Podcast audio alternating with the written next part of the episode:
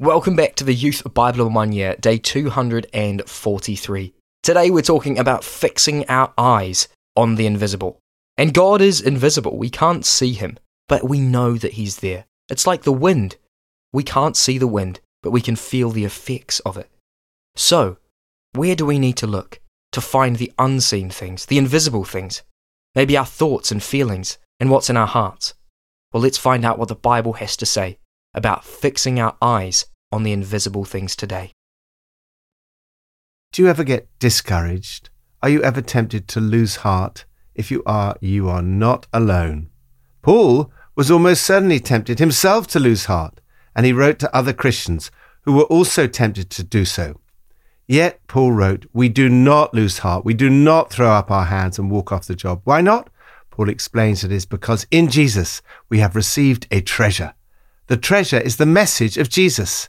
It's because the message that Paul has to proclaim is so amazing that he starts and ends by saying, Therefore, we do not lose heart. Yet the treasure is inward and unseen. Paul describes it as being in jars of clay. Our culture emphasizes the outward and the seen. The media is dominated by physical beauty and outward success. The Bible stresses the importance of the inward and unseen, the beliefs, thoughts, and attitudes that determine our outward behavior. For what is seen is temporary, but what is unseen is eternal. The invisible is eternal. From Psalm 104 I will sing to the Lord all my life. I will sing praise to my God as long as I live. May my meditation be pleasing to him as I rejoice in the Lord. Inward and unseen thoughts. If you know how to worry, you know how to meditate. All you need to do is change what you think about, and you'll be practicing Christian meditation. Meditation means what you think about, what you allow your mind to dwell on. Your actions and your words are vital. But it's not just your actions and words that can please the Lord or not, it's your inward and unseen meditation as well.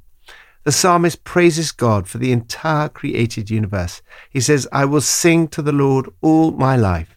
Then he prays, May my meditation be pleasing to him. What does this mean practically? The Apostle Paul has some good advice. Whatever is true, whatever is noble, whatever is right, whatever is pure, whatever is lovely, whatever is admirable, if anything is excellent or praiseworthy, think about such things. Lord, may my actions, words, and thoughts be pleasing to you today. New Testament from 2 Corinthians 4. Therefore, since through God's mercy we have this ministry, we do not lose heart. Rather, we have renounced secret and shameful ways. We do not use deception, nor do we distort the word of God. On the contrary, by setting forth the truth plainly, we commend ourselves to everyone's conscience in the sight of God. And even if our gospel is veiled, it is veiled to those who are perishing. The God of this age has blinded the minds of unbelievers, so that they cannot see the light of the gospel that displays the glory of Christ, who is the image of God.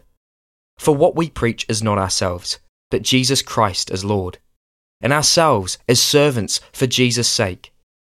For God, who said, Let light shine out of darkness, made his light shine in our hearts to give us the light of the knowledge of God's glory, displayed in the face of Christ. But we have this treasure in jars of clay to show that this all surpassing power is from God and not from us.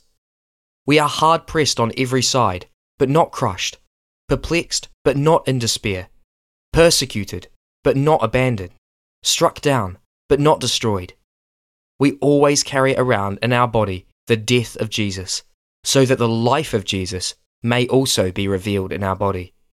It is written, I believed, therefore I have spoken. Since we have that same spirit of faith, we also believe and therefore speak.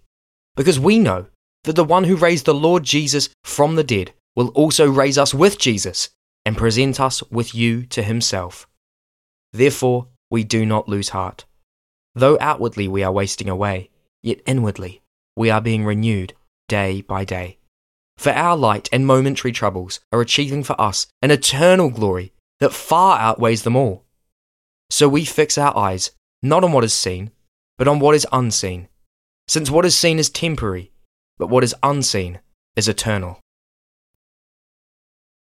Inward and unseen treasure. You have the most powerful message in the world. Faith in Jesus is utterly transformational, both now and into eternity. We know that the one who raised the Lord Jesus from the dead will also raise us with Jesus and present us with you in his presence.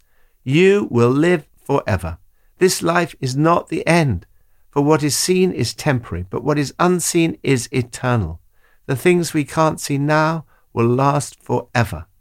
Secularization has led to the world and now even the church forgetting about eternity. We focus on and value the things we can see and handle.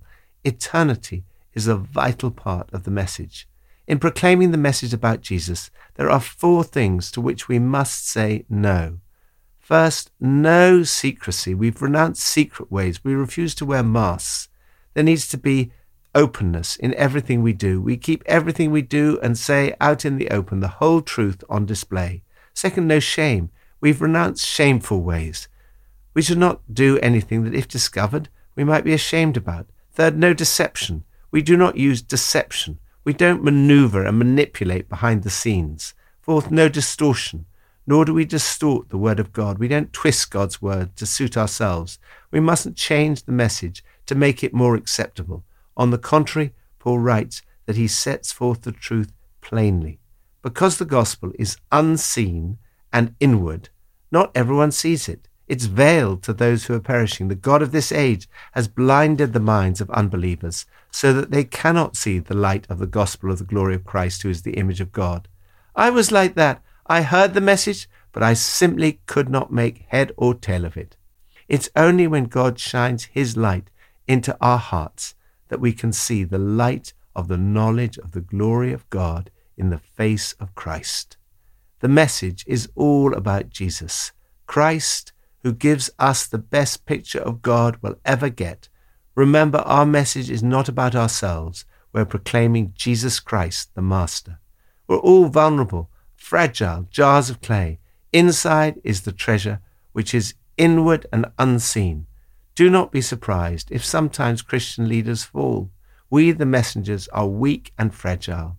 If you've received your faith from someone who's now lost theirs or is messed up in some way, understand that the message came to you in a jar of clay. It's not the jar that matters, but the message.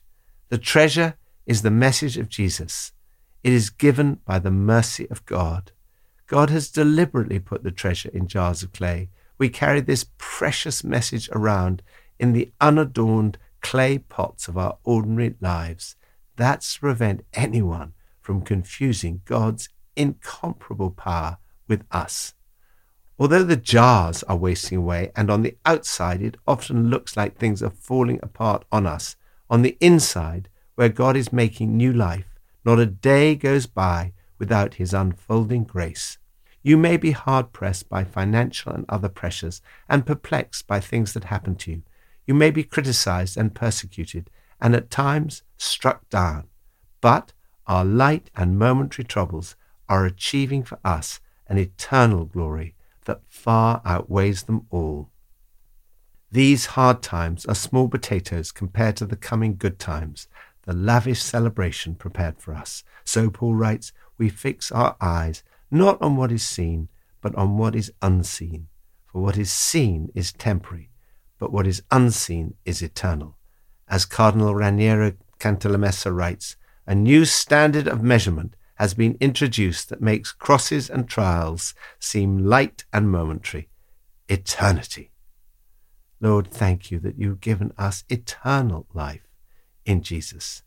Help me to fix my eyes not on what is seen, but on what is unseen. Old Testament from Micah 1 to 4. Woe to those who plan iniquity, to those who plot evil on their beds. At morning's light they carry it out, because it is in their power to do it. They covet fields and seize them, and houses and take them. They defraud people of their homes. They rob them of their inheritance. Listen, you leaders of Jacob, you rulers of Israel. Should you not embrace justice, you who hate good and love evil? Then they will cry out to the Lord, but he will not answer them. At that time, he will hide his face from them, because of the evil they have done. But as for me, I am filled with power, with the Spirit of the Lord, and with justice and might. But they do not know the thoughts of the Lord. They do not understand his plan. Inward and unseen power. You can be greatly used by God. What the prophet Micah says can be true for us all. As for me, I'm filled with power, with the Spirit of the Lord, and with justice and might. Power comes from the inward and unseen work of the Holy Spirit. Micah spoke with great power. He championed the cause of the underprivileged. As in the case of Jonah, Micah's warnings were heeded and disaster was avoided. Micah spoke out against injustice and greed. Like most sin, it starts with inward and unseen plans. Woe to those who plan iniquity, to those who plot evil on their beds. They sow thoughts and reap actions. They covet fields and grab them, find homes and take them. They bully the neighbor and his family, see people only for what they can get out of them. This is an extraordinarily accurate description of what we would now describe as land grabbing. Micah's words are particularly aimed at the leaders. Should you not know justice? You who hate good and love evil, he accuses them of treating the people like animals. He warns them that if they treat the poor unjustly, God will not hear their prayers. Money seems to have been at the root of the injustice. As so often, it is greed that leads to injustice. Judges sell verdicts to the highest bidder. Priests mass market their teaching. Prophets preach for high fees, all the while posturing and pretending dependence on God. One day, God will put things right. God will judge between many peoples and will settle disputes. There will be peace. Nation will not take up sword against nation, nor will they train for war any more. There will also be justice. There will be a fair dispersal of land. Everyone will sit under their own vine and under their own fig tree. Ultimately, what matters is the inward and unseen thoughts of God. They do not know the thoughts of the Lord. They do not understand his plan. Lord, thank you that one day you will right all wrongs and bring everlasting peace. In the meantime, filled with the Spirit of the Lord, help me to fix my eyes on you. Pippa adds In 2 Corinthians chapter 4 verse 7 it says, We have this treasure in jars of clay I'm very conscious of being a jar of clay, and my particular jar is getting rather old, chipped, and cracked. I may be flawed, but God's all surpassing power still lives in me. Let's pray. Lord, thank you that I get to fix my eyes on you. I pray now that you would reveal what's in my heart Bring it up to the surface. Make the invisible visible. Lord, I ask that my thoughts and my actions and my words would be pleasing to you today. That anything that is impure inside my heart, you would make clean.